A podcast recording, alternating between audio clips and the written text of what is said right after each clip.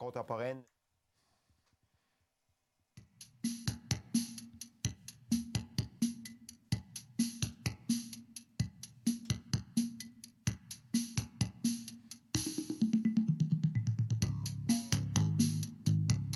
Bon.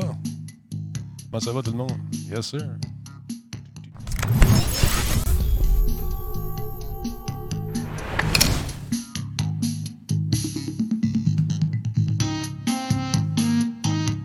Comment ça va tout le monde? C'est Talbot. Bienvenue à cette autre diffusion des conférences euh, de M. Legault et son équipe euh, sur euh, la COVID. Hier, on devait diffuser et une mise à jour à tout scraper nos patentes. Fait que notre ami Nick et moi avons passé une partie de la soirée à faire des mises à jour. On a un système qui est un peu capricieux et on était dans une espèce de loop de mise à jour, de mise à jour constante. C'était on a réglé le problème. On s'est couché tard. Mais quand même, ça a été une belle aventure. Comment ça va, vous autres? Toujours en forme? Vous gardez le moral? Ouais, les maudites mises à jour de merde, on les haït, mais c'est important. C'est important. Faut les faire. Salut Geekette, comment ça va? Salut Vieux Schnock. Salut à Combe également. Ouais, ça pousse, ça pousse, ça s'en vient bien. On va être dû pour une petite trim bientôt. J'attends juste que la moustache euh... ça garde un peu plus. Ouais, c'est le 14 avril aujourd'hui, mesdames, messieurs, 1174e show. Merci beaucoup à notre ami le Show Weekend Show qui a donné un excellent show hier soir. Euh, J'écoutais ça avec euh, Rémi euh, Pierre Paquet. C'était super bon. Merci beaucoup de ce show. D'ailleurs, les gens de Grand-Mère Trois-Rivières, vous pouvez l'entendre à la radio là-bas. le show, son show est diffusé sur le web. Excellent move, ça, mon grand. Ça fait connaître Twitch aux gens. Bravo à Nino. Non, je suis loin de faire le Père Noël cette année, euh, cher ami. Salut Tigri, comment ça va? Moi, je vais très bien. On garde la morale, on garde toujours euh, en tête que ça va finir un jour, cette affaire-là, puis que Là, là, on va parler probablement de Trudeau. Euh, on a parlé un petit peu. Les journalistes ont essayé. Il a dit Écoute, je suis allé à ma résidence principale où mes enfants et ma femme sont. That's it. Ça, c'était une grosse histoire. Trudeau est allé voir sa famille. Et, son équipe et lui, on dirait qu'on l'aime ou qu'on l'aime pas, là, le Canada est dans marde. Excusez, là. Puis à un moment donné, ça, prend un break. J'imagine que ça a dû faire du bien, juste ce petit moment-là, de dire, gars, je m'en vais voir ma famille, it. Fait de faire l'histoire, là. Puis on laisse la petite politique de côté, s'il vous plaît. Fait que c'est ça. Salut, le euh, Man, t'as fait un bon show hier. T'as-tu compris ça? T'ai donné un compliment, man. T'as fait un bon show. J'ai aimé ça, sérieux. Rémi Pierre, toi, si vous êtes chum, ça paraît. Très, très le fun d'aller voir. Salut Dister, merci beaucoup à Siltrap euh, qui a fait un sub. Yeah! Bubuche, merci d'être là. Merci beaucoup à Spartateur également qui est de la partie. On vous rappelle encore une fois que les grandes tirades de, politique, on n'en veut pas. On ne veut pas avoir de fake news non plus. Puis des complots, les affaires de même. Si vous êtes ici pour faire ça, allez-vous-en. Ça marche pas. On n'apprécie pas ça du tout, pantoute. Voilà. On attend l'entrée euh, de M. le Premier ministre et de son équipe. On va sûrement parler de ce qui se passe dans les CHSLD. C'est normal. On lâche pas certains. Merci beaucoup pour euh, le 100 bits. C'est qui ça? C'est Juju Leroux. Merci. 112 euh, viewers. On est rendu à 900 573 views. C'est malade. 21 640 euh, presque euh. On continue à s'inscrire. Si ça vous intéresse de devenir follower, ça nous aide et ça nous permet de faire ce genre de, show, là D'autre part, en même temps, je pense que le problème, c'est qu'il s'est déplacé dans une région. Ouais, je sais tout ça, je sais tout ça, mais le gars gère une crise à travers 10 provinces. À un moment j'aurais besoin d'un break. Moi, je fais juste faire des petits shows de même, puis je suis tanné. Fait que imagine-toi lui. Je ne pas, je le défends pas, là, mais je trouve qu'à un moment donné, on laisse faire la, petite partisanerie gauche, à gauche, à droite, n'importe où vous êtes. Puis pensez un peu à l'humain qui gère tout ça. C'est pas évident. Même au Québec, euh, je, les trouve fantastiquement solides de faire ça journée après. On voit les, traits qui s'allongent, sont écœurés de répondre aux mêmes questions tout le temps, tout le temps, tout le temps. Mais là, il faut, vendre quelque chose. Il faut trouver des nouvelles. Fait qu'on va en trouver. Une chance que ça, ça, arrive avec les petits vieux, ça va les aider. Mais ça fait de la nouvelle aussi. Ça fait de la nouvelle. Salut, salut, on fait attention, c'est un show de Puncho aux, lettres majuscules. On a un robot qui est sensible. Il est un peu irrité. salut à Crazy Goose également qui est là. J'ai commencé à essayer de streamer une petite game de WoW. Euh, je te lève mon chapeau, Denis. Il y a du stock à faire pour streamer. Oui, effectivement. Effectivement. C'est pas évident, mais euh, bon, on voit les premiers ministres, le docteur Arruda, qui euh, s'en viennent. Ils sont avec Mme McKen, encore une fois. Oui, je crois l'avoir aperçu au fond. Donc, on se prépare, on fait l'entrée tranquillement pour cette mise à jour de François Legault. Et c'est certain qu'on va parler de, la situation dans les CHSLD dit, soit dit en passant, j'ai me suis informé, ça sent bon l'eau Javel. Et que ça sent bon. Les gens sont, sont propres, propres, propres, propres. Gang d'hypocrites. Gang d'hypocrites. Aïe, aïe, aïe. Mais au moins, le temps que ça durera, nos, personnes euh, âgées, les aînés vont être bien traités, du moins je le souhaite. Puis encore une fois, si vous êtes euh, l'enfant d'une de ces personnes âgées-là, que vous savez qu'il y a maltraitance, ben calvaire, on se plaint, on, en parle, on le dit. Même ça fait bien des fois que vous le dites, puis ça passe dans le beurre, là, ça devrait marcher. Hey, ça commence, on va aller voir ça tout de suite, et euh, on en reparle après on se retrouve comme d'habitude. Ah oui, on se retrouve comme d'habitude. Et voilà. Accompagné de la ministre de la Santé et des Services sociaux, Mme Danielle Mécan, et du directeur euh, national de santé publique, Dr. Horacio Arruda. Alors, Monsieur le Premier ministre, à vous la parole. Merci beaucoup. Euh, bonjour tout le monde. Je commence tout de suite avec le bilan de la dernière journée. On a 75 euh, nouveaux décès, donc un total de 435. De tombe comme des mouches. Je veux euh, bien sûr offrir mes condoléances à toutes euh, les familles les proches de ces victimes. On a euh, maintenant 14 248 cas confirmés. C'est une augmentation de 691. On a 936 personnes hospitalisées. C'est une augmentation de 57. Et on a 230 personnes aux soins intensifs. C'est une augmentation de 4. Évidemment, notre euh, grande priorité, ça demeure la situation dans les euh, CHSLD. D'abord, et puis c'est une bien mince euh, consolation, mais quand vous regardez la situation en Ontario, à New York, en France, un peu partout dans le monde, on a cette situation-là dans les centres d'hébergement de soins de longue durée. On a des personnes qui sont plus âgées, on a des personnes qui sont malades. Donc, ce sont effectivement les personnes qui sont euh, les plus vulnérables. Par contre, euh, je l'ai déjà dit, puis je continue euh, de le répéter, on avait déjà un problème de personnel avant la crise dans les CHSLD. On avait un problème d'attraction. Donc, dans les budgets qu'on a faits, entre autres dans la dernière année, on avait augmenté euh, les budgets pour les CHSLD, mais malheureusement, on n'arrivait pas à combler les postes euh, qui étaient euh, affichés. La situation s'est beaucoup détériorée dans les dernières semaines. On compte aujourd'hui 1250 employés juste dans les CHSLD qui sont absents, soit qui sont infectés, soit qui ont euh, la crainte d'être infectés ou toute autre raison, mais on a quand même en plus un manque de 1250 euh, Manque du monde en tabarnouche. Ils vont appeler les profs, les, euh, les, gens dans les écoles, je pense. Je veux commencer tout de suite peut-être par mes remerciements du jour. Euh, si vous n'avez pas pris connaissance de cette histoire qui a été écrite par Patrick Lagacé dans le journal La Presse, vous savez, quand il arrive des drames, il y a toujours des personnes qui euh, ressortent euh, pour des raisons euh, humaines exceptionnelles. Puis c'est quand même toute une histoire là, dans le drame du CHSLD Héron à Dorval, de, de voir que la docteure Larente, qui est arrivée le fameux soir où la majorité des employés avaient quitté le CHSLD, elle a appelé son mari et ses trois enfants, 13 ans, 15 ans, 17 ans pour venir l'aider, pour, entre autres, distribuer des repas aux 130 résidents qui se retrouvaient un peu seuls. Un peu. Évidemment, euh, c'est le genre de situation euh, qu'on ne peut pas imaginer en 2020 euh, au Québec. Mais quel bravoure, quel sens humain admirable de la part euh, de euh, la docteure Larente, puis euh, de ses enfants, son mari. évidemment, je veux, au nom de tous les Québécois, la remercier.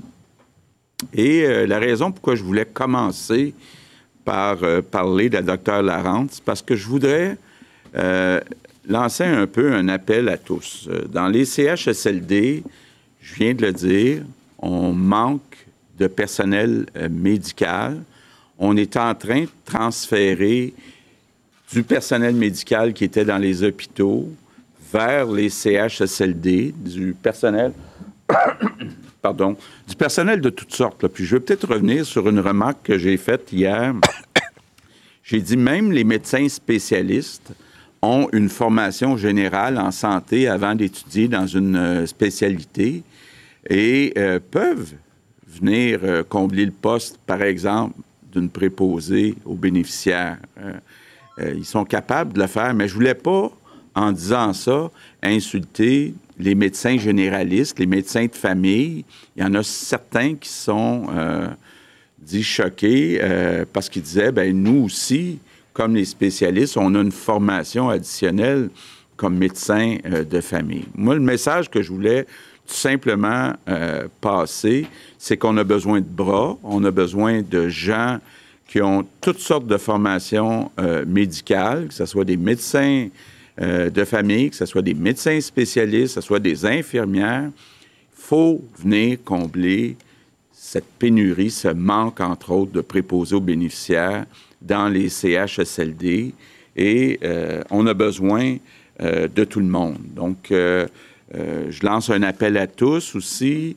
On en a eu depuis le début de la crise, des gens qui avaient pris leur retraite ou qui s'étaient retirés du milieu de la santé, mais qui ont des compétences, des expériences. Je vous demande, on a besoin de vous dans les CHSLD. Bon, vous avez vu aussi, on a fait appel à tous les enseignants qui enseignent en sciences infirmières ou euh, en soins médicaux, que ce soit dans les centres de formation professionnelle, euh, dans les cégeps. Euh, c'est pas une question de décret qu'on veut forcer quelqu'un, mais on parle de plus de 2000 personnes qui enseignent, qui ont des compétences en santé.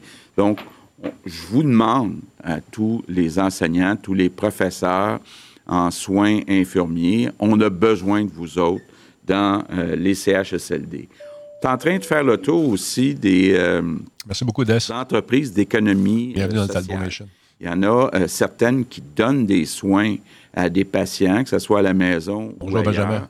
Encore là, on fait un appel à tous pour venir travailler dans les CHSLD. Qu'on a aussi conclu, puis tantôt, le docteur Arruda, je vais lui céder la parole. Capitaine 650, merci d'être là, 14e mois. Une façon de fonctionner pour que certains proches aidants puissent venir dans les CHSLD. Bon, on veut que ce soit euh, des personnes qui ont quand même une expérience, qui l'ont déjà fait, des personnes aussi qui sont connues euh, des établissements. Évidemment, on va prendre euh, toutes sortes de précautions avoir un test euh, négatif, avoir les équipements médicaux, euh, pas euh, se tenir proche des autres patients ou des employés, mais aller s'occuper juste de la personne qui connaissent. Puis quand ils retournent à la maison, bien sûr, faire attention de continuer de garder le 2 mètres là, pour pas s'infecter. Donc, je parlais hier de la balance des inconvénients. C'est ce qu'on a pesé on pense que compte tenu du manque de personnel dans les CHSLD, ça vaut la peine de demander à certains euh, proches aidants de venir euh, nous donner un coup de main. Mais je vais être clair, par contre. Merci beaucoup, euh, si vous n'êtes pas un proche aidant qui est identifié par les responsables des établissements, l'interdiction des visites demeure. Je ne voudrais pas, là, je comprends que euh, beaucoup de personnes voudraient voir leur père, leur mère, aller les visiter, mais euh, je voudrais pas non plus qu'à répétition, euh, on demande aux responsables des CHSLD d'absolument pouvoir venir voir son père ou sa mère. On parle juste des personnes qui vont être identifiées par les responsables des établissements, quand même limiter le nombre pour éviter la propagation euh, du virus. Bon, j'avais demandé euh, aux gens responsables des établissements de s'assurer d'avoir un responsable qui appelle les familles. On me dit que ça fonctionne bien. On me dit que 95% des établissements euh, ont appelé les familles. Donc, il en reste un 5 Là, on va poursuivre de ce côté-là. Je pense que c'est important. Étant donné qu'il n'y a pas de visite sauf les proches aidants identifiés, de donner des nouvelles euh, aux familles. Euh, on a décidé aussi qu'à partir d'aujourd'hui, euh, par transparence, on va vous donner la liste aussi de toutes les résidences là, qui sont, en guillemets, sous surveillance. Euh, je veux vous dire d'ailleurs qu'on a terminé la visite des 2600 résidences euh, juste vous dire, parce que je sais que certains ont demandé euh, des rapports d'inspection. On n'est pas en train de faire de la paperasse. Ce qu'on voulait, c'est d'aller de visu, voir où euh, il y a des problèmes, voir quelles sont les résidences qu'on doit surveiller, aider. donc, l'idée, c'est pas de faire de la paperasse, là, c'est surtout de se donner une liste. et puis, sur les 2600, il y en a 41 résidences euh, aujourd'hui qui euh, sont euh, plus critiques, plus où on doit suivre la situation d'un peu plus proche. Évidemment, ça va changer de jour en jour. on va republier la liste à chaque jour. Donc, soyons prudents sur l'utilisation de la liste. La liste qui était bonne hier soir sera peut-être pas bonne ce soir. Donc, il y en a des résidences qui vont s'ajouter, d'autres qui vont euh, sortir euh, de la liste. Donc, je termine en vous euh, disant, je comprends que c'est difficile la situation dans les CHSLD. Peut-être qu'on ne s'attendait pas à autant de personnes infectées. c'est un virus qui, qui, frappe très fort. On a vu que dans certains cas, du personnel qui n'avait même pas de symptômes ben, a probablement infecté euh, des résidents. Et euh, donc, euh, il faut comprendre qu'on n'arrivera pas malheureusement à sauver tout le monde, mais le, le, gros problème est vraiment dans les CHSLD. Il faut dire que quand on regarde la situation dans les hôpitaux, euh, c'est beaucoup moins pire euh, qu'on pensait. Donc, euh, les beaux jours s'en viennent quand même. Puis, on, est plus convaincu que jamais qu'on est en train d'atteindre le fameux pic. mais le pic, ça le dit, c'est le moment où il y a la pire situation avant que ça commence à s'améliorer. Donc, je veux encore une fois lancer un appel à tous. On a besoin de personnel expérimenté qui ont euh, des compétences en santé dans nos CHSLD. Euh, oui, on a comblé une bonne partie des postes. Tu veux dire le pic les deux disent. Chaque jour, il y a malheureusement euh, du personnel additionnel qui s'absente et puis des besoins qui s'amplifient avec le nombre de personnes qui sont infectées à la COVID-19. Donc, je veux euh, tout le monde vous dire, on va tout faire pour protéger euh, nos aînés, pour euh, les soigner dans la dignité, mais on a besoin de l'aide de toutes les personnes qui peuvent venir nous donner un coup de main dans les CHSLD. Few words in English because before I let uh, Dr. Arruda je vais céder le micro euh, au docteur Arruda pour les règles qui seront mises en place. D'accord. Donc, bon après-midi à tous. Comme euh, je l'ai dit depuis quelques jours maintenant, notre toute première priorité, c'est la situation dans nos résidences pour aînés. Nous déployons plus de professionnels de la santé à partir des hôpitaux et vers les résidences. En même temps, il nous manque du personnel. Je demande donc à toute personne disponible, tout travailleur de la santé, de se manifester et de nous prêter main forte. Je fais appel à votre sens du devoir pour venir nous aider à protéger les plus vulnérables. Nous avons besoin de vous. Nous allons également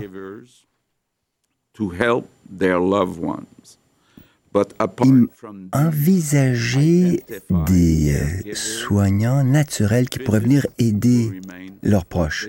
Mais bien sûr, en dehors de cette catégorie-là, les visites seront interdites. J'aimerais également m'assurer que les résidents et les familles soient tenir bien au courant, donc qu'il y ait toujours au moins une personne dans chaque résidence qui est responsable de communiquer avec les familles. Nous allons aujourd'hui commencer à publier une liste des résidences où la situation est... Euh, Et qu'il va y avoir des journalistes qui vont aller faire des tours. Je sais que la situation est difficile pour chacun, chacune, mais... Bon, on fait ça pour payer le, loyer, nous aussi. C'est ma job en ce moment. Ça se peut que vous ayez des pubs. Continuer nos efforts. C'est ainsi que nous allons pouvoir sauver des milliers de vies. Je vous remercie. Bon. Je donnerai la parole au docteur Arruda. Très bien. Bonjour tout le monde. Euh, depuis le début, toutes nos actions visent à protéger la santé de la population et particulièrement de nos plus vulnérables, les gens d'en haut de 70 ans. On savait d'emblée que ce serait impossible, ici comme ailleurs dans le monde, d'éviter tous les cas. Et malheureusement, cette population-là, qui est très fragile, est touchée par le virus. On a voulu aussi maintenir notre capacité de traiter les cas c'est-à-dire d'aplatir la courbe et ne pas se retrouver dans une situation comme dans d'autres pays où on arrive à choisir entre certaines personnes pour accéder aux soins intensifs. Donc, ça a marché. La courbe a été aplatie grâce au travail que vous avez fait avec nous, grâce au respect des consignes. Vous savez, pour la santé publique, brimer les droits de la personne, il faut avoir des bonnes raisons. Ici, on a voulu sauver des vies et je demeure convaincu qu'on en a sauvé plusieurs, et qu'on n'a pas eu à faire des choix difficiles comme ils ont eu lieu ailleurs dans le monde. Heureusement. Comme mesure, on interdit aux visiteurs en CHSLD et en résidence pour personnes âgées, euh, on aurait interdit les visites, puis ça a marché. La situation aurait été beaucoup plus pire si on ne l'avait pas fait. Nos hôpitaux seraient pleins à craquer probablement actuellement avec beaucoup de gens qui seraient à l'hôpital et aux frais intensifs. Il faut comprendre que, notamment avec la connaissance qui s'améliore, on se rend compte aujourd'hui, ce qu'on ne savait pas au début de l'épidémie, que plusieurs personnes étaient asymptomatiques et pouvaient contaminer euh, les, gens autour d'eux. C'est ce qui est probablement arrivé avec des gens qui revenaient de voyage ou, qui l'auraient attrapé ailleurs, qui sont rentrés dans les CHSLD, là où il y a une concentration importante de gens très vulnérables, et ça a amené les, décès qu'on voit actuellement, qui nous, qui nous dérangent tous, bien entendu, mais euh, qui, sont un phénomène qu'on observe aussi ailleurs, dans d'autres provinces, dans d'autres endroits où il y a une concentration de personnes âgées. Beaucoup de gens nous écrivent, je reçois beaucoup de courriels personnels pour changer les consignes. Monsieur François. Je vais vous demander la collaboration de tous pour respecter à la lettre ce qu'on va faire en CHSLD le ministre en a, le premier ministre en a déjà énoncé quelques éléments, mais je, je veux vous le dire, c'est très important que vous compreniez que vous devez respecter ce qu'on vous dit actuellement. Ça s'adresse seulement au CHSLD, là où les gens les plus vulnérables ont besoin de soins euh, beaucoup plus euh, concentrés en nombre d'heures que ce qu'on retrouve dans les autres résidences pour personnes âgées. Et cette chose-là va être faite pour ces patients-là et leurs proches aidants soignants. Il faut comprendre que ce sont des gens qui sont connus avant la pandémie. C'est des gens qui allaient régulièrement, avant la pandémie, offrir euh, soit de l'alimentation, de l'hydratation ou euh, de l'hygiène. Il y en a à peu près 10% des gens euh, en CSSLD qui ont ce genre d'aidants naturels. C'est triste, c'est difficile pour les enfants qui allaient voir leurs parents la fin de semaine parce qu'ils travaillaient, puis etc., puis qu'ils n'avaient pas la capacité d'être un, proche aidant. Mais, je tiens à vous dire qu'on ne peut pas ouvrir la, machine ou la porte de façon intensive dans le contexte actuel. C'est une mesure qui est volontaire. Je, tiens à insister ici, on n'oblige pas personne qui le faisait avant de revenir offrir des soins. C'est pour une personne, pour un patient. Ces gens-là venaient avant la crise, puis comme je l'ai dit, offraient certains types de soins. C'est pas pour les familles et les visiteurs. Je comprends que c'est difficile, mais ce n'est pas le cas. Ces personnes seront identifiées par la direction de l'établissement. C'est eux qui connaissent quelle était la pratique antérieurement, puis ils devront répondre à certaines conditions et signer un consentement éclairé pour qu'ils comprennent à quoi s'exposent ces gens-là quand ils vont aller en milieu, puis ils vont avoir des notes, à la fois pour les établissements, pour les patients et les proches aidants, pour savoir quoi faire dans quelle situation, et si jamais les gens développent des symptômes, on va leur dire exactement quoi faire. Cette mesure-là va commencer jeudi matin pour nous permettre de mieux euh, préparer euh, tous les instruments, le matériel qui va être nécessaire. Vous savez, nos intervenants et les directions des CHSLD sont très sollicités actuellement pour offrir des soins les meilleurs, de meilleure qualité qui sont possibles. Si vous êtes une personne qui n'est pas dans cette catégorie, je vous demande de ne pas mettre de pression ou de porter plainte contre les choix qui seront faits par les établissements. Denis Talbot, TVM. Qui font cette prescription. C'est vieux mystère. Et je tiens à vous dire qu'on doit y aller par étapes. Parce que si c'est la COU, on va devoir reculer et nous serons tous perdants. Je vous supplie donc d'être patient, et je sais que c'est difficile, et de respecter les consignes qu'on va donner, mais on va permettre... D'être patient pour ne pas devenir un patient. Euh, qui sont des aidants euh, antérieurs, avec des gens qui sont dans une situation de très grande vulnérabilité, de réavoir un certain contact. Plus on va respecter les consignes, plus on va s'en sortir rapidement, plus on va être en mesure d'élargir les approches, puis plus on pourra revenir, j'espère, à la normale. Je vous remercie et je vous demande, surtout à ceux qui ne seront pas visés par cette euh, mesure, parce que ça va être la majorité des gens, de respecter celle-ci, même si c'est difficile ce qu'on vous demande encore. Merci. à vous. Donc, pour la période des questions en français, nous allons débuter aujourd'hui avec Patrice Bergeron de la presse canadienne.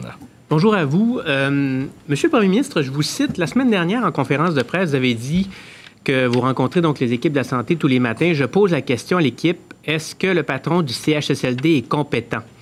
Est-ce qu'on vous a déjà dit, par exemple, qu'il y en avait des pas compétents? Qu'est-ce qu'on vous répond? Puis qu'est-ce Qu'est-ce que, qu'est-ce que vous faites si, on vous répond qu'ils ne sont pas compétents? Merci, Vacos. Bien, on va les aider. C'est ça euh, qu'on regarde, puis c'est ça qui est, l'objectif, là, c'est de regarder est-ce que la situation est bien gérée? Est-ce qu'il y a des zones chaudes, des zones froides? Est-ce que euh, le personnel euh, sait exactement comment utiliser les équipements, etc., etc.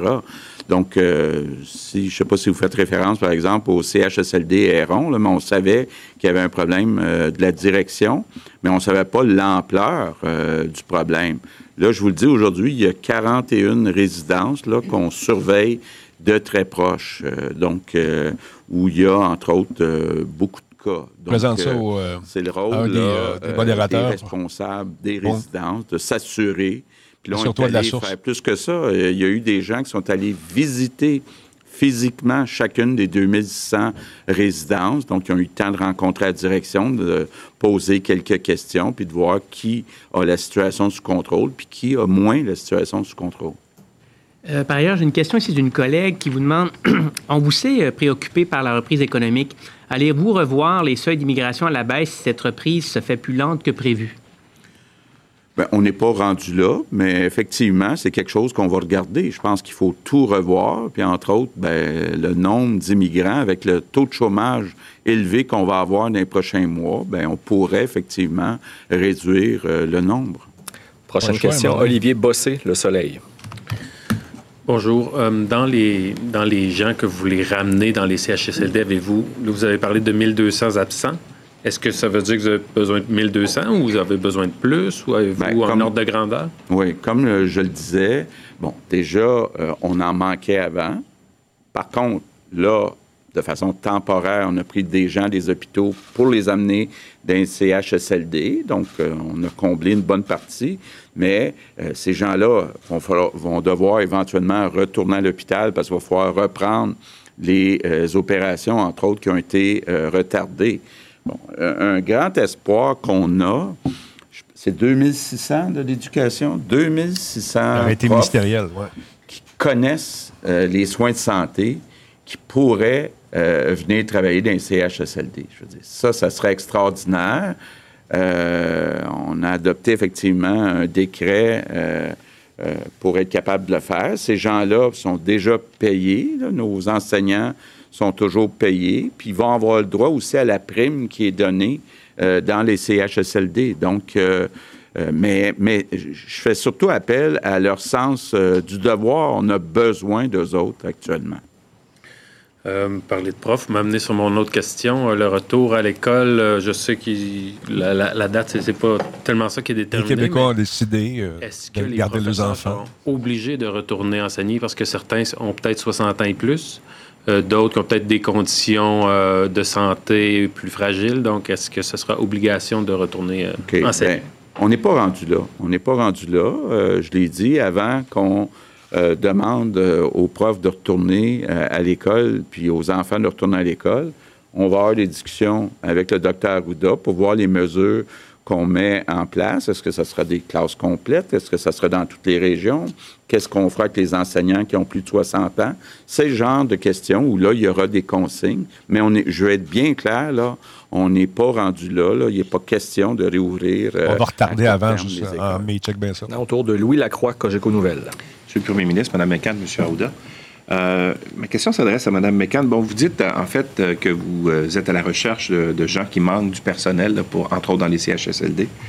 Or, on m'indique que l'Ordre des hygiénistes dentaires du Québec, qui compte, je pense que c'est 6500 membres au Québec, vous a proposé, Mme McCann, à votre ministère, euh, les services de, ces personnes-là, de certaines personnes qui ont des capacités, euh, me dit-on, euh, une expertise en hygiène, en salubrité, et qui n'auraient pas eu de suite donnée à ces gens-là. Est-ce que justement les hygiénistes dentaires, qui ont une formation aussi, une certaine formation en hygiène, etc., de même que les dentistes, qui sont aussi des gens qui sont issus du milieu médical, je comprends qu'il y a une spécialité spécifique euh, à eux, mais qui ont quand même une formation médicale, en pharmacologie également. Est-ce que ce sont des gens qui sont considérés par euh, votre ministère pour venir prêter main forte au réseau?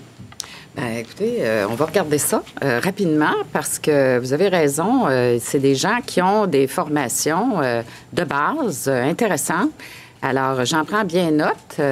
Et j'ajoute, bon, tout ordre professionnel qui considère, qui pourrait nous donner un coup de main, nous, on est ouvert à ça, alors on va faire euh, le suivi rapidement.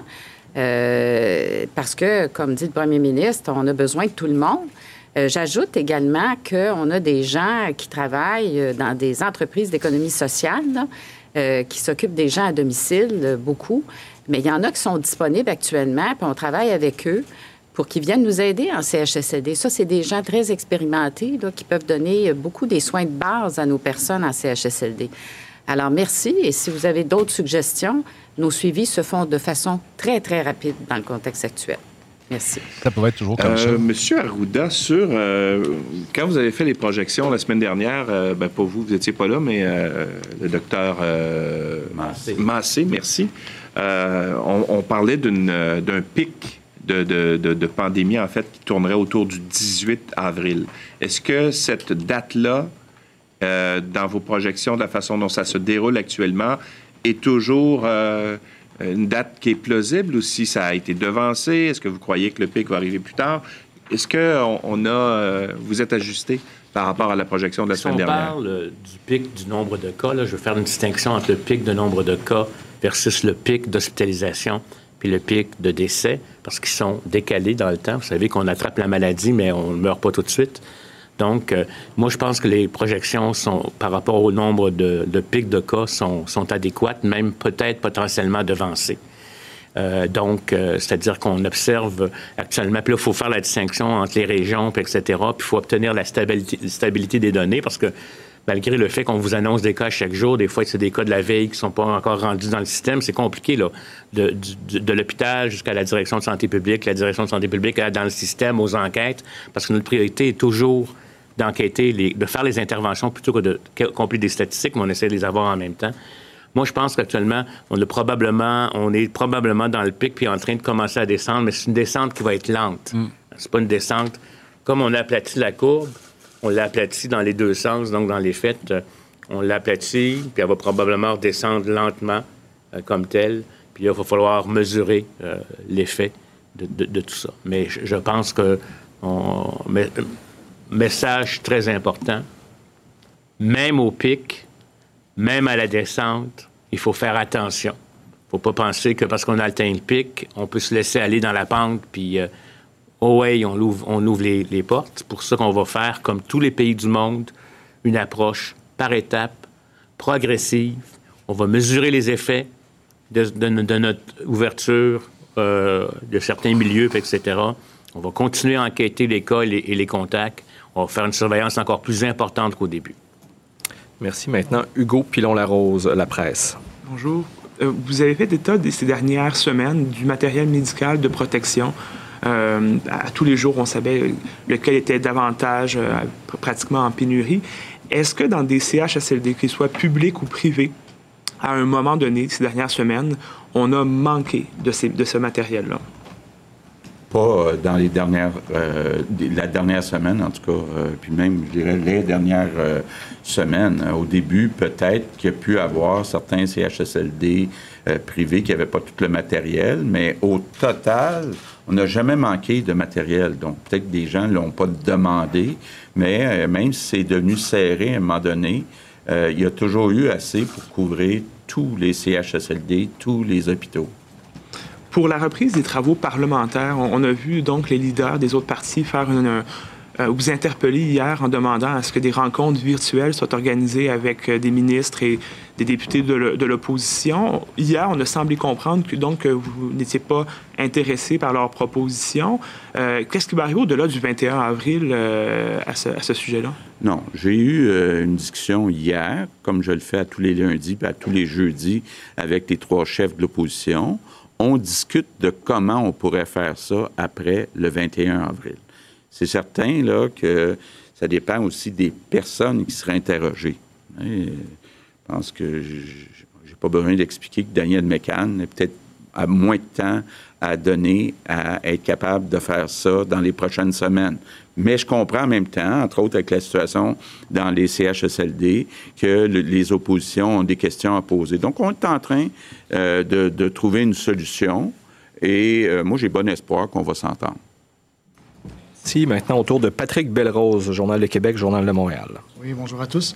Première question pour le Dr Arruda. Euh, la semaine dernière, ma collègue vous a demandé si les personnes âgées suspectées d'être décédées d'une COVID-19 était testé de façon systématique et votre réponse était c'est arrivé.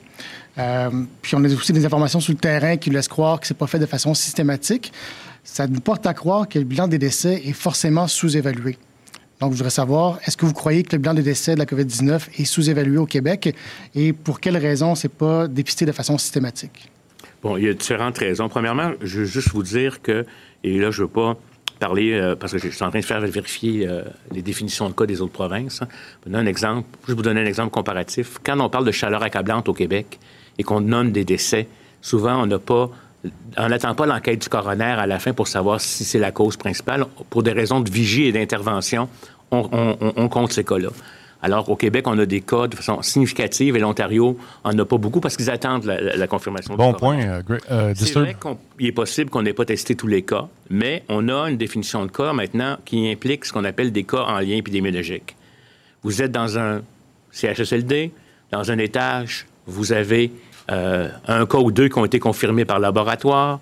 Dans l'autre chambre d'à côté, euh, vous euh, avez un cas, il n'y a pas d'autre raison de décès euh, comme tel où, on est presque sûr que, presque sûr, un bon pourcentage que c'est du COVID-19, mais va être un COVID-19 non testé, non confirmé par laboratoire, mais considéré comme un cas. Donc ça, on en a et vous allez voir dans des... On peut voir qu'on en a de plus en plus comme tel parce que à ce moment-là, et on fait souvent ça dans des enquêtes, on ne teste pas tout le monde, on sait que la maladie circule. Actuellement, on n'est plus dans la saison de la grippe, etc. Donc, la probabilité que ce soit un cas est plus élevée, puis on ne le fait pas en termes de tests de laboratoire. Donc, est-ce que c'est possible que des gens soient décédés de la COVID-19, puis que pour une raison X, Y, Z, il n'y ait pas été là? C'est vrai. Tous les systèmes ont toujours sous-estimé les décès. En Italie, on pense qu'il y a peut-être eu 3 à 10 fois plus de cas de décès que ce qui a été rapporté, parce que c'est normal à un moment donné. Mais quelque part, je vous dirais que comparativement à, d'autres provinces par rapport à la quantité de tests qu'on fait. Il y en a probablement. Ce serait presque impossible de penser qu'on n'a pas échappé quelques-uns, mais pas de façon significative, dans le contexte aussi où on compte les cas qui sont associés mais non confirmés par laboratoire. Il y a des fois aussi où en post-mortem, on n'est pas capable de le trouver, le prélèvement n'est pas adéquat, etc., etc. Peut peut-être ajouter, euh, comme ancien ministre euh, de la Santé, le Québec a toujours eu la réputation d'être plus méticuleux que les autres États dans le monde. On ne demande pas de devenir des chirurgiens du cerveau, mais donner des soins à des personnes âgées, aller dans les CHSLD, ça serait peut-être pas plus au Québec qu'ailleurs. Bon, peut-être qu'ailleurs, c'était pas tout déclaré. je me rappelle aussi de toute la question du nombre de suicides au Québec. Euh, pourquoi on avait plus qu'ailleurs? On s'est rendu compte, c'est parce qu'on faisait un suivi plus méticuleux qu'ailleurs. Donc, le Québec a toujours eu la réputation, euh, comme on dit en québécois, d'être plus catholique que le pape. Euh, donc, moi, je suis pas trop inquiet de ce côté-là. Ça se peut qu'on ait échappé quelques-uns, mais je serais curieux de savoir ailleurs combien ils n'ont échappé. Merci, M. Legault. Euh, question pour vous. Euh, vous allez publier, comme vous disiez, la liste des CHSLD en situation critique. C'est vrai que les médias le demandaient. Par contre, on s'aperçoit ce on matin... en pandémie, euh, Merlin, je pense qu'il peut être lousse un peu. Est-ce que vous craignez pas que d'autres erreurs comme ça se glissent dans les listes que vous allez mettre en ligne et qu'on crée de l'inquiétude inutilement, disons, chez les parents des patients? Et aussi, en complémentaire, disons, est-ce qu'il sera possible de sortir un résident d'une résidence touchée par la COVID-19 si on voit que le nom est sur la liste? Euh, deux choses. D'abord, j'ai posé la question sur la question du, sur euh, le sujet, combien de décès dans le centre euh, de gériatrie de Montréal. Il faut comprendre qu'il y a un certain délai hein, pour analyser si la personne est vraiment décédée de la COVID-19.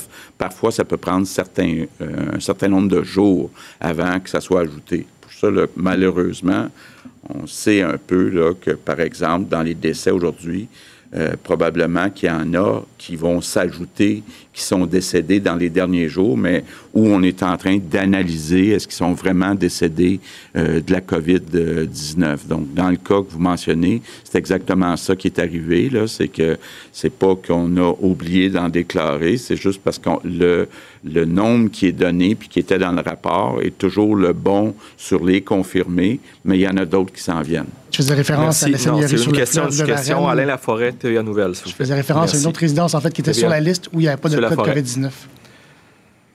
Monsieur Laforêt. Merci. Bonjour, euh, Monsieur le Premier ministre, Madame McCann, euh, Monsieur Arruda. Madame McCann, ma question va s'adresser à vous. Ben, je vous euh, concernant les spécialistes, vous avez lancé un appel il y a plusieurs jours, sauf qu'il semble que personne qui a eu d'appel encore pour le transfert dans les CHSLD. Permaban. Qu'est-ce qui explique ce délai-là? -là, c'est que la machine est trop lourde? Pourquoi, pourquoi les gens ne sont pas déjà là? Bien, je vais vous dire d'ailleurs, en ce moment, il y a une rencontre téléphonique euh, entre la sous-ministre adjointe et euh, les deux euh, associations, ou fédérations, je devrais dire, médicales. je pense qu'on s'entend, notamment avec la Fédération des médecins omnipraticiens, sur une, partie de réponse téléphonique là, hein, au niveau des CHSLD, les RPA, les RI-RTF, et même le maintien à domicile, ce qui est bon, la garde, entre autres. Mais on veut aussi que les médecins euh, aillent sur place, aider euh, dans les CHSLD, surtout dans les CHSLD, mais aussi dans les RPA, dans les RI, RTF. Alors, c'est ce qui est en train de se discuter euh, actuellement, parce que comme vous le voyez, là, on a besoin de tout le monde. Pour les médecins spécialistes, effectivement, la discussion va porter là-dessus aussi. Qu'est-ce que peuvent faire les médecins spécialistes, étant donné qu'ils sont médecins à la base, hein, comme tout médecin, et qui peuvent faire des choses certainement euh, dans le, contexte des, résidences d'hébergement. Alors, eux aussi, ils offraient, par exemple, d'appeler les familles. Oui, mais il y a d'autres personnes qui peuvent faire ça actuellement. On est en train de s'organiser. Euh, moi, je pense qu'il y a un rôle pour les médecins spécialistes en complémentarité ou en collégialité, je vous dirais, avec les médecins de famille. Alors, c'est exactement ce qui est en train de se discuter actuellement, puis on veut vraiment que ça avance rapidement. J'aimerais, M. le chef de tribune, si vous permettez, M. le Premier ministre, Mme McCann, revenir sur la question des données, parce que je pense que c'est une question importante. Euh, si vous me permettez. Euh, je, voudrais vous dire, vous ne pouvez pas vous imaginer l'effort qui est mis actuellement pour, par des gens qui sont dans l'intervention pour collecter les informations. Ça ne vient pas d'un seul système, ça ne vient pas d'un dossier patient dans lequel il y a toute l'information puis qui est informatisée, puis etc. Donc, on a des sources qui viennent soit par des enquêtes, des téléphones qu'on fait aux établissements, il y a des sources qui viennent par des saisies de, la santé publique à partir des déclarations que le médecin va avoir fait.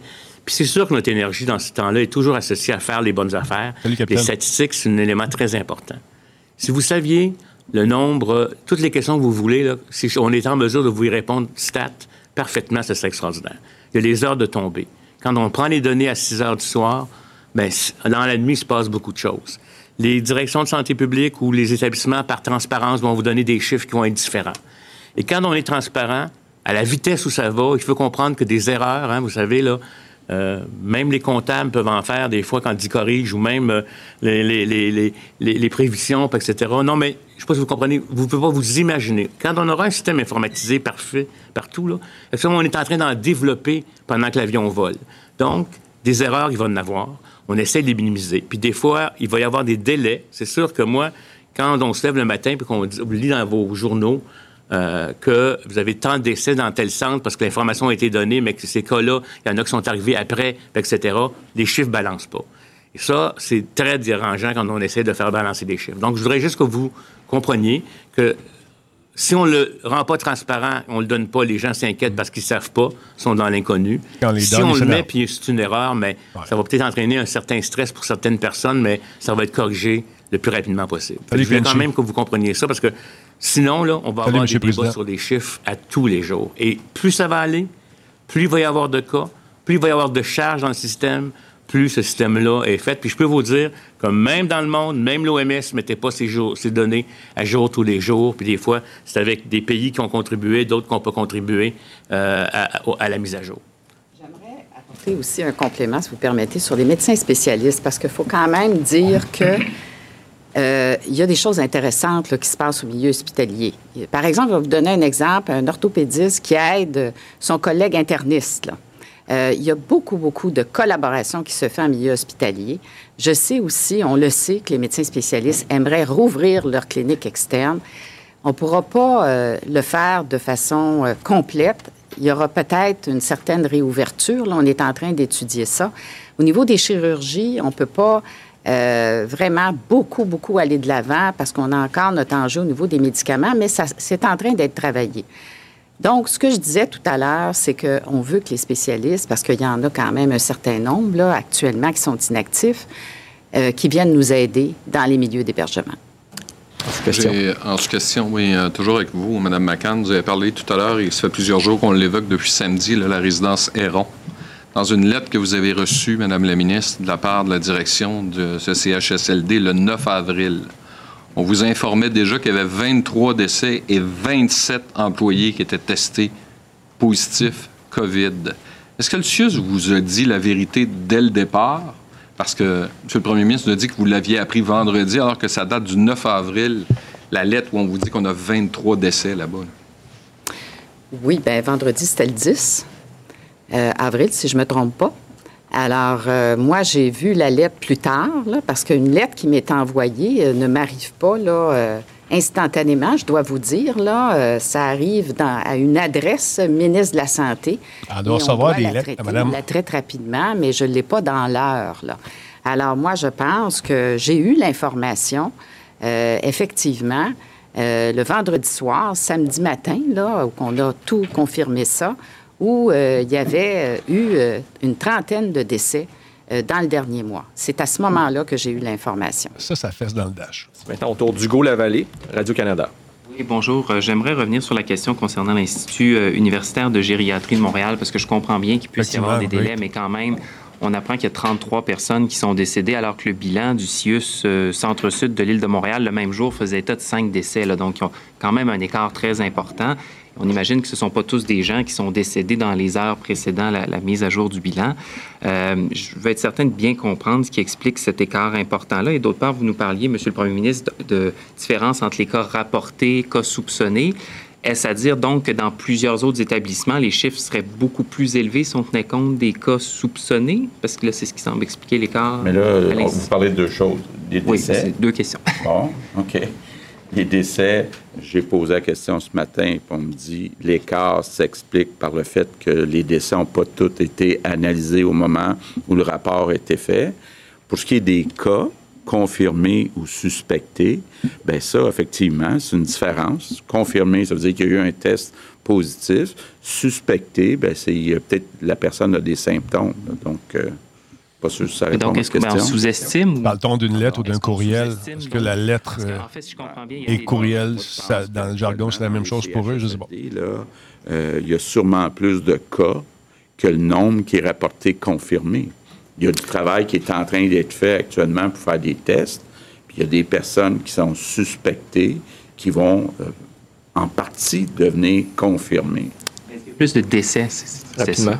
Est-ce qu'on sous-estime le nombre de décès? Moi, je pense pas. Je pense que les décès euh, de la COVID-19 sont rapportés. Ça peut prendre quelques jours parfois avant que ça soit rapporté mais euh, ne sont pas sous-estimés. Les décès, c'est des décès. Merci. Prochaine question, Mylène Crête, Le Devoir. Bonjour. Euh, ma question est pour M. Legault et Mme McCann. J'aimerais savoir euh, ce que vous pensez euh, de la gestion des CIS et des SUS par rapport au CHSLD. Est-ce qu'il y a des choses que vous aimeriez voir changer? Bien, écoutez, ça fait longtemps qu'on parle des CHSLD. Euh, qu'on dit il y a une pénurie de personnel, il y a des postes d'affichés qui sont pas comblés. Euh, dans les CHSLD privés, euh, peut-être que les ratios devraient être augmentés. Bon, c'est des discussions qu'il y a eu depuis plusieurs années. C'est sûr qu'il y avait un manque de personnel dans les CHSLD. Donc, on connaissait le problème. C'est d'ailleurs pour ça qu'au centre de la négociation avec les syndicats, on a toujours dit qu'il faut une augmentation en pourcentage plus élevée pour les préposés aux bénéficiaires que pour les autres groupes d'employés. Mais, comme je le disais, c'est pas nécessairement facile de négocier avec les syndicats des augmentations de salaire qui ne sont pas les mêmes pour tous euh, les groupes d'employés. Par contre, assez rapidement, on a mis des primes. Par exemple, dans les CHSLD privés, on a mis des primes de 4 de l'heure. C'est quand même pas rien. Quelqu'un qui gagne 13 de l'heure, qu'on lui donne du gouvernement 4 de l'heure de plus. Donc, il y a des primes, effectivement, qui ont été mises de façon temporaire. Est-ce qu'il y a deux, trois, cinq ans, on aurait dû penser à mettre des primes permanentes? Je pense que oui. Aujourd'hui, on se dit, euh, ces gens-là, euh, euh, ça va remettre bien des choses en perspective, ce qu'on vit en ce moment. Vit actuellement. Puis, il euh, faut, le, regarder parce que je me suis rendu compte, moi, que quand on a augmenté les budgets des CHSLD depuis qu'on est au gouvernement, bien, malheureusement, on n'arrivait pas à dépenser tout l'argent qui était mis dans les CHSLD parce qu'il y avait beaucoup, beaucoup de postes qui étaient affichés mais pas comblés. Donc, il y a un problème d'attractivité il y a un problème de salaire, mais plus que ça, il y a un problème qu'il n'y a pas assez de préposés aux bénéficiaires euh, de former au Québec. Donc, il va falloir à l'avenir que ce soit un, métier, une profession qui est beaucoup plus valorisée. Pas juste euh, le salaire, mais de façon générale, on le voit aujourd'hui comment, euh, plus que jamais, les préposés aux bénéficiaires sont importants. Je ne dis pas qu'on ne le savait pas avant, la preuve, c'est qu'on le dit depuis euh, qu'on est au pouvoir, il faut augmenter le salaire des préposés aux bénéficiaires. Euh, ma, deuxième question porte, vous avez reconnu en début de conférence de presse qu'il y a probablement eu une transmission asymptomatique du coronavirus par des employés euh, en CHSLD. Euh, dans ce cas-là, est-ce que vous maintenez toujours la directive de la santé publique de rappeler au travail des employés qui ont été en contact avec une personne infectée et qui ne présentent pas de symptômes après sept jours? Écoutez, euh, l'enjeu de cette euh, démarche-là est associé à, je vous dirais, le maintien des services. Parce que la personne qui revient, elle va porter, par exemple, un masque, puis elle va être dans une situation. D'ailleurs, elle le sait, c'est encore peut-être. Les gens sont encore plus prudents dans ce contexte-là. Autant que faire se peut, euh, vous comprendrez qu'on veut pas, euh, on veut pas que quelqu'un meure parce qu'on n'a pas donné de soins. Euh, il meurt pas du COVID-19, mais c'est véritablement, j'appellerais des situations qu'on essaie de faire en termes d'exception. Je peux pas vous, pour ça que cette consigne-là a été mise en place. Et donc, souvent aussi, ces personnes-là, elles vont des fois aussi travailler dans des milieux où il y a déjà du COVID-19. Donc, euh, comme je vous le dis, c'est une situation qu'on essaie, qu'on espère exceptionnelle, mais pour euh, dans la balance des risques. Hein, puis on regarde aussi le 14 jours, c'est la période maximale d'incubation, alors qu'on sait que la majorité, ça va être un peu moins que ça. Mais le personnel qui rentre, rentre avec pas de symptômes et il, il va utiliser du matériel de protection pour éviter de contaminer les autres personnes. C'est pour ça qu'on a tellement besoin de renforts. On a 6 000 travailleurs actuellement qui sont absents du réseau pour toutes sortes de raisons. Alors, puis on veut donner du répit aussi aux équipes qui sont sur place. Alors, c'est pour ça qu'on fait tous les efforts. C'est notre euh, priorité actuellement d'aller chercher le personnel. Merci. Donc, Juste pour préciser, il y a 6 000 personnes dans tout le réseau de la santé, dont 1 250 dans les CHSLD qui sont absents. Juste pour que. Oui, mettre en perspective. C'est le temps que nous avions pour euh, les questions euh, en français. So we'll switch in English and we'll start today with Kat Sunny from CBC News. Hi, uh, good afternoon. Bonjour. Um, bon appétit, Benjamin. You repeated, Mr. Arruda. Monsieur Arruda. Banzai, bonjour. Parler des aînés de leur famille et le fait que vous n'ayez pas vu votre famille depuis longtemps, Monsieur Legault, vous dites que vous ne pouvez vous rendre à l'anniversaire d'un de vos fils. Comment réagissez-vous au fait que M. Trudeau a franchi la frontière pour passer la longue fin de semaine avec sa famille à son chalet? Quand vous avez une telle réaction des Québécois et des Québécoises dans les médias sociaux en lien avec la, la discipline qui est requise pour que les consignes réussissent? Que dites-vous aux Québécois? Le premier ministre Justin Trudeau a, été à son chalet. Pourquoi je ne ferais pas pareil? Réponse, je n'ai pas de commentaire. Écoutez, je ne suis pas chaque personne. Il y a peut-être d'autres personnes qui imitent le Premier ministre. J'ose tout simplement espérer qu'ils maintiennent au moins la distanciation sociale. Mais le, la réponse du premier ministre est la meilleure, à savoir, je n'ai pas de commentaire. Ce n'est pas parce que quelqu'un a transgressé une consigne qu'il nous faut l'imiter. C'est beaucoup plus souhaitable de suivre les consignes. Que voulez-vous que je dise? Moi, je, je vais imiter euh, le comportement de M. Legault. Ben, j'ai pas de commentaire. La réponse du premier ministre est la bonne. Par contre, moi, je vais vous dire, des gens qui ne respectent pas nécessairement les consignes, euh, il y en a. Il pourrait y en avoir d'autres aussi. Donc, sans commenter sur ce cas-là en particulier. J'espère que, par contre, quand ils font ce genre de ben mouvement-là, qu'ils vont respecter euh, les consignes de si on a des symptômes, on y va pas, on garde une certaine distinction sociale, etc. La porte de garage est ouverte. on est rentré dedans. J'espère un petit peu sa, sa négativité par rapport au fait qu'on dit aux gens de pas euh, se transférer.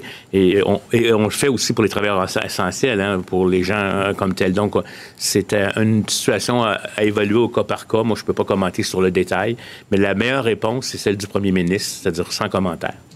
Cathy? Depuis la semaine n'avait pas le choix de poser la question, par exemple. C'est d'avoir une réponse. mesures d'atténuation pour aider les CHSLD, entre autres. Et on voit que la pandémie les frappe très durement. Hier, vous avez envoyé un message aux gens qui seraient intéressés à travailler comme préposés. Aujourd'hui, n'importe qui dans le système de santé qui voudrait aider, vous les invitez. Quelle est l'importance de votre message, M. Legault? Quant à la gravité de ce qui se passe, vous demandez à des gens de se manifester, mais ce n'est pas une obligation. Mais vous voudriez qu'ils reçoivent le message que la crise est gravissime dans certaines places. Réponse Oui, et je crois que c'est une crise importante. Nous suivons de très près 41 résidences où il y a un nombre élevé de cas et ce n'est pas facile d'obtenir. Souvent, un silence est beaucoup plus porteur qu'un commentaire. Comprendre que certaines personnes du personnel sont infectées et d'autres ont peur, ont peur d'être infectées. Donc, nous avons là une situation où il faut du courage pour s'y rendre. Mais il nous faut trouver des effectifs. Par exemple, les enseignants euh, spécialisés, ceux qui enseignent les sciences médicales, par exemple, dans nos cégeps. On leur demande de venir se manifester pour euh, prêter main forte. Nous demandons à des spécialistes, même si nous n'allons pas nous servir de leur science euh, quant à leur spécialité, mais qu'ils viennent prêter main forte comme un travailleur ou une travailleuse, car nous avons besoin de tous les effectifs possibles. Nous avons besoin de médecins, d'infirmières, d'infirmiers, de préposés, des gens qui ont de l'expérience et un peu d'expertise en CHSLD. Parce que même avant la crise, les emplois qui étaient affichés n'étaient pas comblés. En plus de cela, nous avons toutes ces personnes qui ne viennent pas au travail.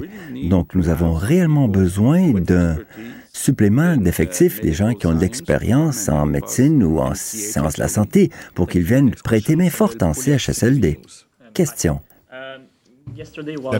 Hier, lors de votre conférence de presse, nous nous avions entendu qu'il n'y avait que deux employés pour euh, la résidence euh, Héron. Est-ce que vous connaissez l'état de la situation maintenant? Est-ce que les soins sont adéquats? Est-ce que les familles reçoivent toutes les informations nécessaires? Réponse. On me dit que la situation été maîtrisée. Donc, ils doivent avoir les effectifs euh, qui s'imposent. Question.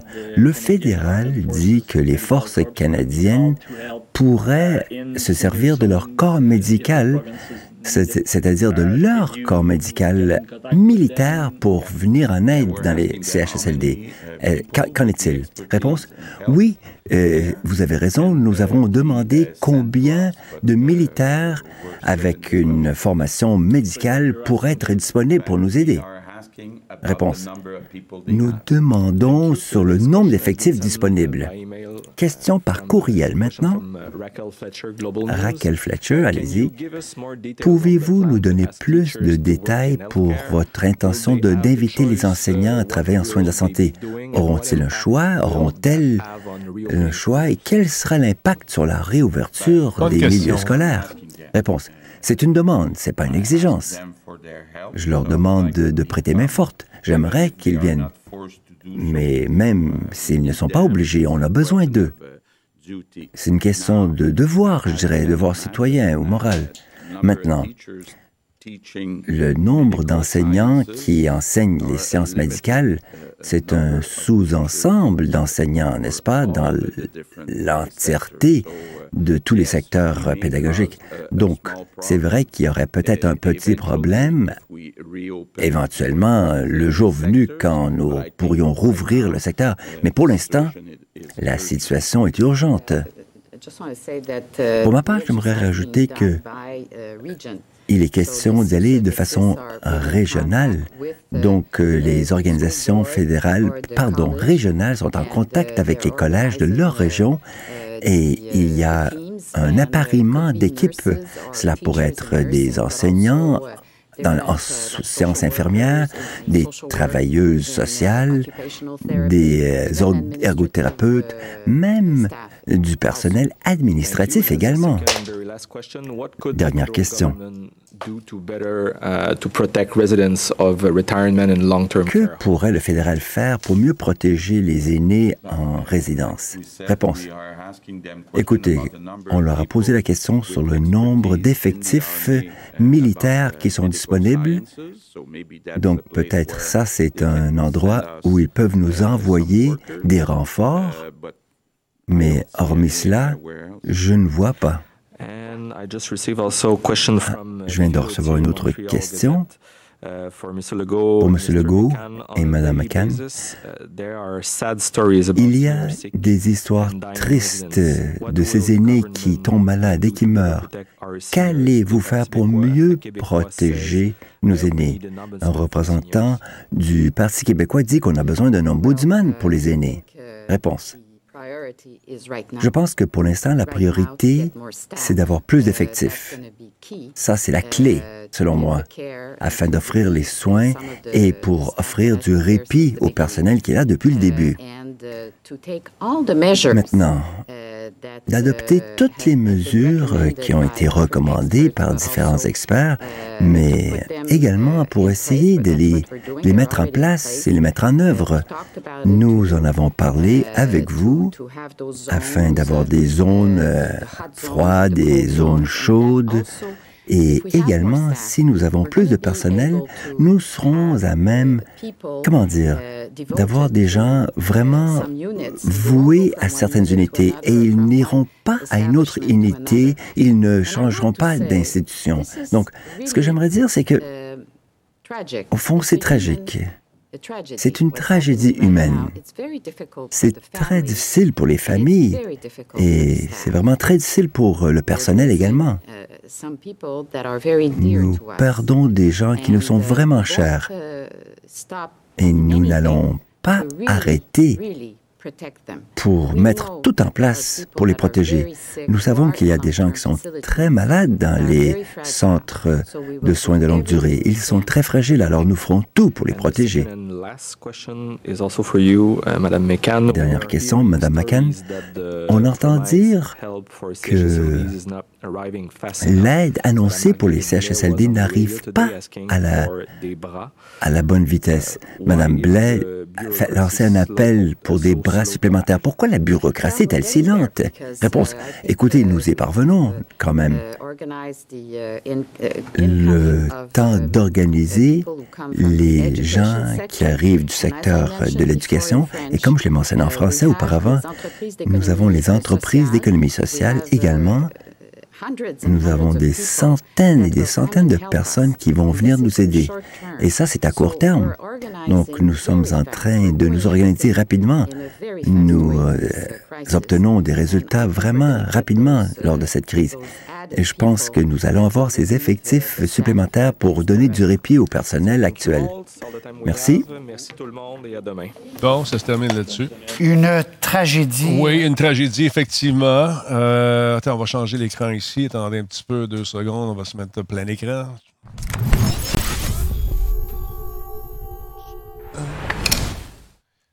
Je trouve ça intéressant, par exemple, dans les nouvelles, il y a du, bas, il y a il y a du, bon aussi. Euh, l'espèce de machine qui a été inventée euh, ici euh, par des Québécois pour analyser justement, le, pense à partir d'une goutte de sang, voir si on est porteur ou non du COVID en 40 minutes. Ça, c'est fantastique. Ça a été, je pense que ça a été homologué. Great, es-tu es au courant de ça? Je pense effectivement que ça a été homologué pour le moment. à Ottawa, bon, je pensais que c'était au Québec. OK, Ottawa. Donc, j'ai vu, l'entrevue en français avec euh, un Asiatique. Peut-être était-il d'Ottawa, effectivement, mais je pensais que euh, ça avait été fait ici. Euh, tu l'as vu, mais ce n'est pas encore disponible. Donc, le Dr. Lem, effectivement, c'est lui que j'ai vu. donc, c'est une bonne nouvelle quand même. Il n'y a pas juste des, décès. On voit que tranquillement, la, courbe semble vouloir s'aplanir. concernant la, les, mains-d'œuvre, la, main-d'œuvre qu'on a besoin, les mains, justement, pour mettre en œuvre la, l'aide pour euh, les personnes âgées, euh, moi, je, j'en ça de même, mais euh, je connais personnellement, parce que j'ai travaillé, je donnais un coup de main pour l'IGQ, Intégration Jeunesse du Québec, pour prendre des gens qui arrivent de l'extérieur, puis se trouver des jobs souvent dans des milieux qui sont différents de leur spécialité, mais j'ai rencontré beaucoup de médecins. Ouais, ben ils disent tous qu'ils sont médecins quand ils débarquent. Non, non, mais tu vois, le gars, a ses diplômes, a ses affaires, a ses trucs. Puis aujourd'hui, il travaille pour une pharmacie, euh, une compagnie de pharmaceutique, pardon. Il livre des, bon, il vend des médicaments, ces trucs-là. Mais je me demande si on fouillait dans ces dossiers-là, puis tous ceux qui se disent médecins ou infirmières, si on les, on les rappelait, puis on leur demandait, écoute, passe un petit test, là, puis viens donner un coup de main. Moi, je suis sûr qu'il y aurait beaucoup de mains levées on serait très surpris de voir combien de personnes viendraient faire un tour qui ont les, connaissances de base, peut-être, pour venir en aide aux personnes âgées, puisqu'on manque de personnel. Je ne sais pas. Je ne sais pas. Je pose la question. C'est une, piste de réflexion que j'avais. Alors, je trouve que quand même, ça s'améliore lentement mais sûrement. Il ne faut pas lâcher. Il faut continuer à garder euh, les, règles de sécurité en tête. Encore une fois, ma blonde est allée faire euh, l'épicerie aujourd'hui, puis elle me disait dans les centres d'achat, dans les dans les supermarchés, il y a des flèches à suivre. Il y a toujours des gens qui marchent de l'autre bord. Puis elle me dit, Denis, c'est 99% des gens qui sont plus âgés, qui s'en sacent. Tu leur dis, puis ouais, puis. fait que, c'est ça. Je sais pas. Je pense qu'il y aurait beaucoup de mains levées si on faisait appel à ces gens-là, aux gens qui arrivent de, qui, sont, qui ont immigré ici. Euh, on serait surpris de voir le nombre de personnes qui voudraient donner un coup de main. En tout cas. Ça va moins bien en France. Le confinement euh, a été retardé aussi. Je pense que ça va nous arriver ici aussi. Je ne sais pas. si les gens continuent à suivre la courbe, à suivre les, protocoles, la courbe va s'affaisser, mais encore beaucoup de cas. Donc, il faut être prudent, continuer à être prudent, continuer d'appeler les personnes qu'on connaît, les gens qui sont dans, isolés bonne façon, de, c'est de leur dire bonjour à tous les matins puis de les appeler. Alors voilà, je, lâchez pas, lâchez pas, lâchez pas. Ce soir, il y a un show. Je ne sais pas si Laurent va être là, malheureusement. Mais euh, moi, je vais être là de toute façon. Euh, il y a Versa qui m'a fait un cadeau, qui m'a envoyé le jeu de course euh, avec lequel il s'amuse en virtuel. Ça m'a pris 17 heures de télécharger. Pas des blagues. Est-ce que Vidéotron fait du throttling, vous pensez? Est-ce qu'on fait de l'étranglement de la connexion? Probablement. Je peux comprendre. Mais on m'étrangle également quand vient le moment de payer. Est-ce qu'on va nous donner une ristourne parce que j'ai plus la connexion pour laquelle je paye? Pas sûr de ça. Mais je peux comprendre en pandémie que l'Internet est très sollicité et je suis prêt à faire ma part. Je donne, je donne, je donne. Puis quand je n'ai plus, ben, je donne encore. 17 heures pour télécharger un jeu, ça n'a pas d'allure. Mais c'est ça. C'est ça, la pandémie. faut. Euh, ne baisse pas la vitesse. Je teste à chaque jour. Il baisse la vitesse. La vitesse, elle est étranglée, j'en suis certain. Ça n'a pas d'allure de télécharger un jeu en 15 heures. Voyons donc. Ça n'a pas d'allure, ça n'a pas de part. C'est une affaire qui m'aurait pris euh, une heure dans le temps, même pas. fait que, je ne sais pas. Les speed tests, quand on ouvre les, euh, on ouvre les vannes, on dit, OK, les gens, on va pas faire ton speed test, là, tu vois. Nous, on, regarde le speed test, il est beau. Come on. la direction de trafic, ça se fait-tu, tu penses? En tout cas, je dis ça de même. Mais je comprends, je comprends avec tout ce qui se regarde sur le web, tout ce qui se fait sur le web, le nombre de personnes, une chance que le web est là pour divertir, nous divertir. Alors, je peux comprendre. Mais je comprendrais aussi si vous voulez peut-être, si vous voulez peut-être juste diminuer un peu ma facture. Parce que je fais ma part. Je les appelle pas. J'écris pas sur le web. Hey, ma gang de pourris, vous étranglez ma connexion, que je paye. Je fais pas ça. Mais le goût de le faire, mais je l'ai pas fait. On y pense. Salut, passez une belle journée. Merci à Groovy Beanman qui a pris un abonnement. Euh, niveau 1, 39e mois. Il y a Gauvin qui nous suit, Vacos qui nous a donné 50 bits il y a une heure et le capitaine 5-0 qui est là. Fait que euh, lâchez pas. On, continue de garder le, positif et on va les prendre une marche avec la famille. Fiston vient de finir son entraînement. Puis là, il pensait jouer. Non, non, non. ça va marcher. Attention à vous autres, je souhaite de passer une excellente journée, les amis. Gardez le moral. Appelez quelqu'un que vous aimez. Gênez-vous pas. Les parents s'ennuient. Appelez, appelez, appelez. Jasez avec eux autres et chantez-leur cette petite ritournelle. Ah, les gens, ils pensent que c'est moi qui ai composé ça. Ben non, c'est Girl from Ipanema. Un, un classique. C'est pas moi qui ai fait ça. Bon, c'est moi qui ai joué à l'orgue. Pas vraiment non plus. Allez, Salut tout le monde. Attention à vous autres. Hey, le show est fini. Allez, allez tout le monde. Allez, on va la chanter, la petite c'est pas moi que composé cette chanson-là que je joue de ce temps-là. C'est quelqu'un qui a fait beaucoup de cash. Si ça met un smile dedans ta face, chante-la, appelle quelqu'un de là. Ah, la, la, la. Salut tout le monde, attention vous autres. On fait du karaoké. Let's go. Hey, la madame dans fond.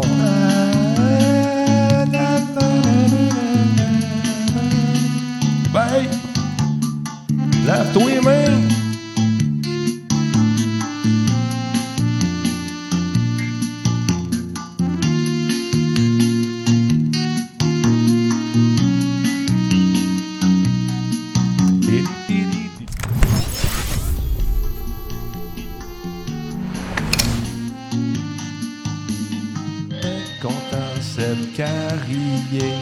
Rire, va voir tes belles danses.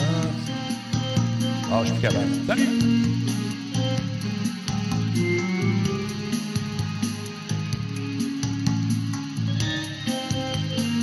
En passant, si vous connaissez quelqu'un qui a un dog, qui enregistre des tonnes de ce genre-là, tu sais, j'en veux des MP3, shootez-moi ça, j'en veux, j'en veux, j'en veux, passez le message.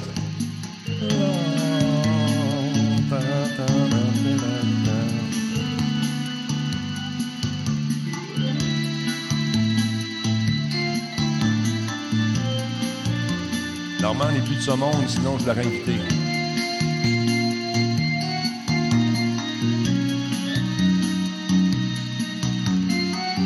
L'accordéon, si c'est bon, let's go mon con. Je peux pas sortir, bon. Je ne suis pas de ceux qui se promènent. Je reste dans maison toute la semaine. Salut, solide!